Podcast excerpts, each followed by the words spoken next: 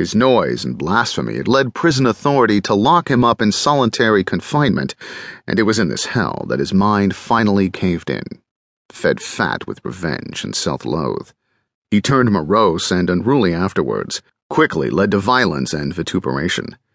Complaints against him had led the prison shrink to certify him as unfit to live among sane prisoners, and this had prompted his transfer from San Quentin State Prison to California Psychiatric Hospital to continue his prison term. At the sanatorium in Sacramento, Lucas Judas allowed his mind to fester on hate and revenge, setting up his escape plan silently and methodically until his chance came. Now, out on the street of California, he felt heady with adrenaline, whispering to himself, Revenge is sweet when served cold.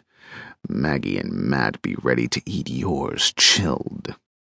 Lucas's spine tingled to near his destination. 233 Palms Avenue. Here I come, he reasoned with dark pleasure. If the Yellow Pages app stayed accurate, when Matt and Maggie should expect to reap the fruit of their past labor soon. He flexed his fingers, smiling faintly as he remembered Margaret's look on the witness stand when she took oath to testify against him. She had smiled wanly at him as she rose from the stand on her final day in court, acknowledging his belief that he was set up by his best friend. When I get you, Margaret, expect hell, he mouthed silently, intoxicated with the gothic images that suffused his mind. Deep down, Lucas knew he would have let go and left vengeance to God if not for the visit Matt and Margaret paid him in prison six months after he was jailed. He remembered the details like a favorite movie, forever fresh in his mind. I'm sorry about how it all turned out, Lucas, Matt said, holding the mouthpiece away from his mouth with disdain.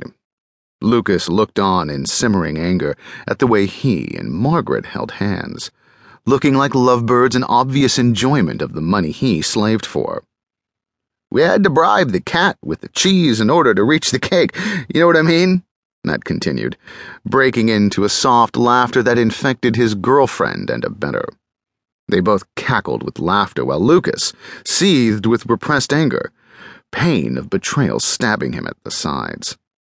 So you set me up in order to take my money, Matt, and you, Margaret, had the nerve to testify lies against me?